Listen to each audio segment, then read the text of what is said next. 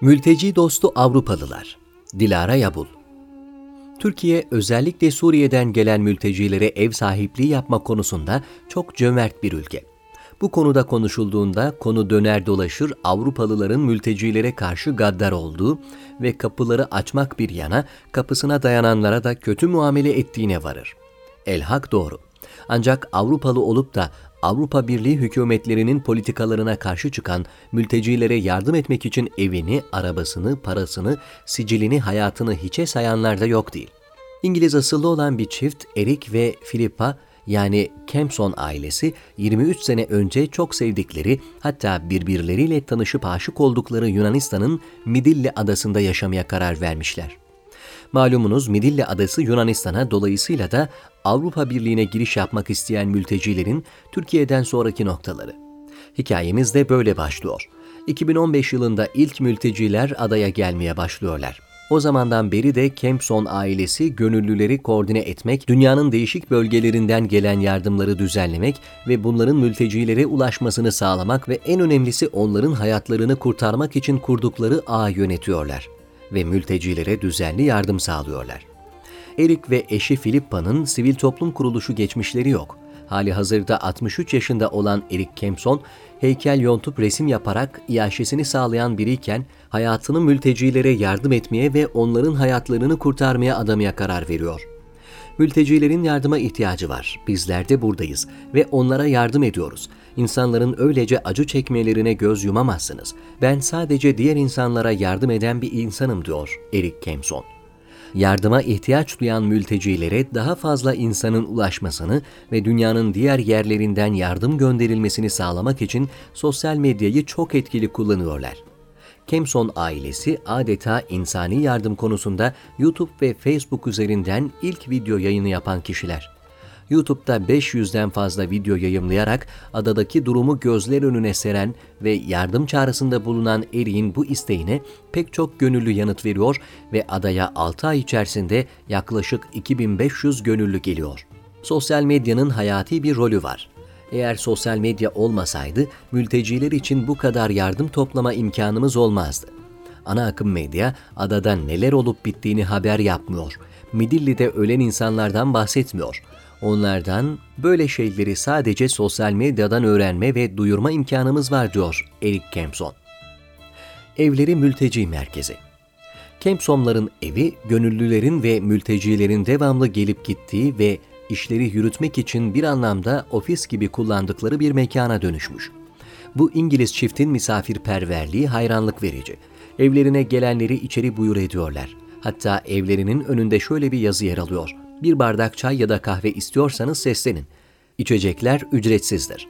Eğer size yardım edemeyecek kadar meşgulsek su ısıtıcısı mutfakta yer alıyor, soğuk su buzdolabında. Önce gönüllüler geldi, sonra yardım kuruluşları. 2015 yılının başlarında adada gönüllü olarak mültecilere yardım edenler sadece Erik, eşi Filippa ve kızı Eleni'ymiş. Kemson ailesinin emekleri sayesinde Temmuz ayı gibi adaya gönüllüler akın etmeye başlamış. Gönüllüler geldikten çok sonraları yardım kuruluşları geldi diyor Erik. Hükümetler ve Avrupalı kuruluşlar daha sonra geldiler. Eğer gönüllüler olmasaydı çok daha fazla ölüm yaşanırdı. Bu adanın nüfusu 80 bin. 2015'te tam 600 bin mülteci geldi. O dönemde tek bir yardım kuruluşundan bir şişe su bile almadık. Hiçbir hükümet bize yardım etmedi. Açıkçası Avrupa Birliği de bu insani kriz karşısında hiçbir şey yapmadı. Burada sadece bağımsız hareket eden gönüllüler ve bazı küçük sivil toplum kuruluşları vardı diye de ekliyor. Kempson ailesi şimdilerde çalışmalarını Umut Projesi adı altında yürüterek adaya ulaşan ve Avrupa Birliği'ne giriş yapana kadar orada ikamet eden mültecilere yardım etmeye gayret ediyor. Almanya'da durum nasıl? Bilindiği gibi Almanya Avrupa'da en fazla göçmen kabul etmiş ülke. Hitler'in ana vatanı Almanya'da pek çok göçmen karşıtı neonazi olsa da bazı gönlü geniş Almanlar mültecilere kol kanat geliyor. Bazıları mültecilerle yakın ilişki kurup onlarla adeta aile gibi olurken bazıları mültecilere yardım konusunda çok ekstrem yollara başvuruyor. Almanya'daki Suriyeli göçmenlerin adeta ikinci annesi olan Anja Reschleger'ın hikayesi karlı bir Kasım günü başlıyor. Bir üniversitenin spor salonuna yerleşmek üzere çoğunluğu 200 Suriyeli mülteci iniyor otobüsten. Acil ihtiyaç olduğu için de Anja Hanım yardım etmeye geliyor. Berlin'in en ünlü yerlerinden Brandenburg kapısına yaklaşık 30 dakikalık uzaklıkta gerçekleşen bu olaydan Anja Hanım çok müteessir oluyor ve sadece 10 gün yardım edip daha sonra bu insanları bırakamam diye içinden geçiriyor ve hikayesi de böylece başlamış oluyor. Anja Hanım tekrar mültecilere yardıma gelmesine sebep olan şeyleri şu şekilde sıralıyor.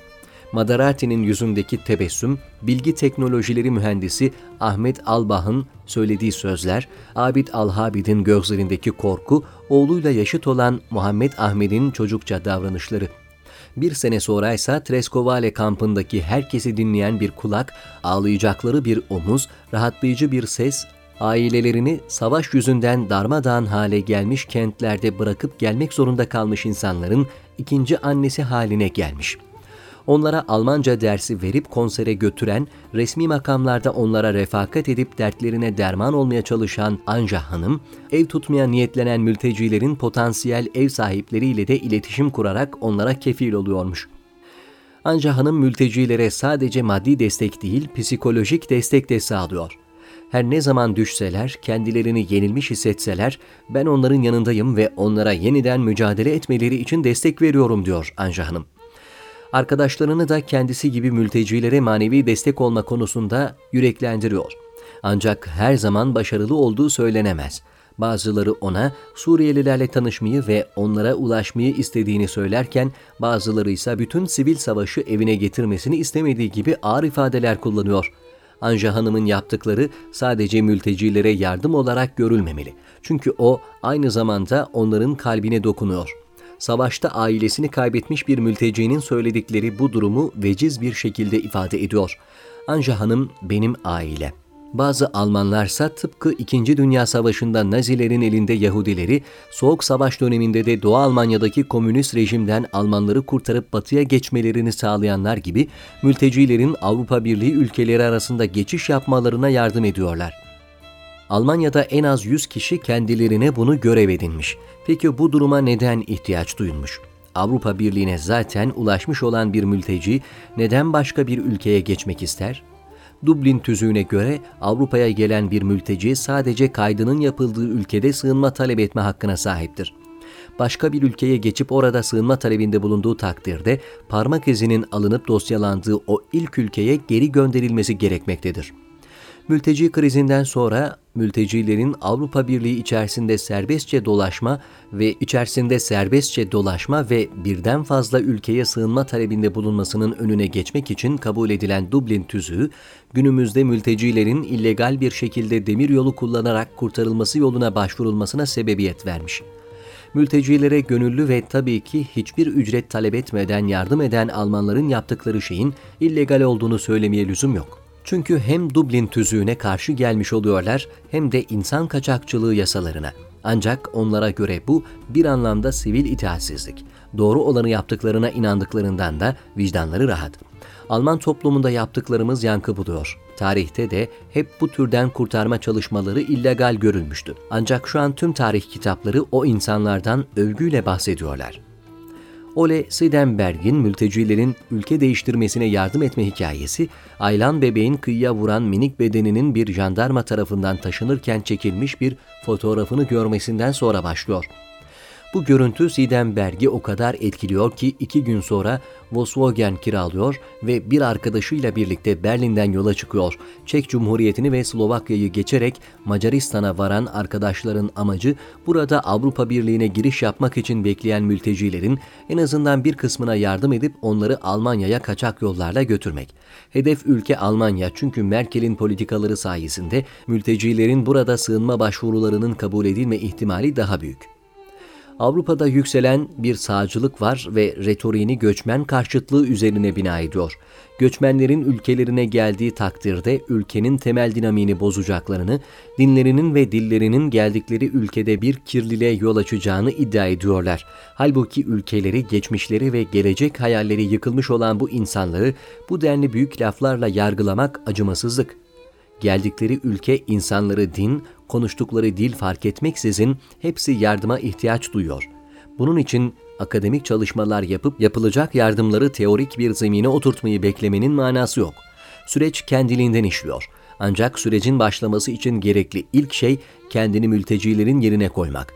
Bir kez insan kendini mültecilerin yerine koydu mu, kendiliğinden organize olup yardıma muhtaç kişilere yardım elini uzatmaya başlıyor. Hikaye ondan sonrası.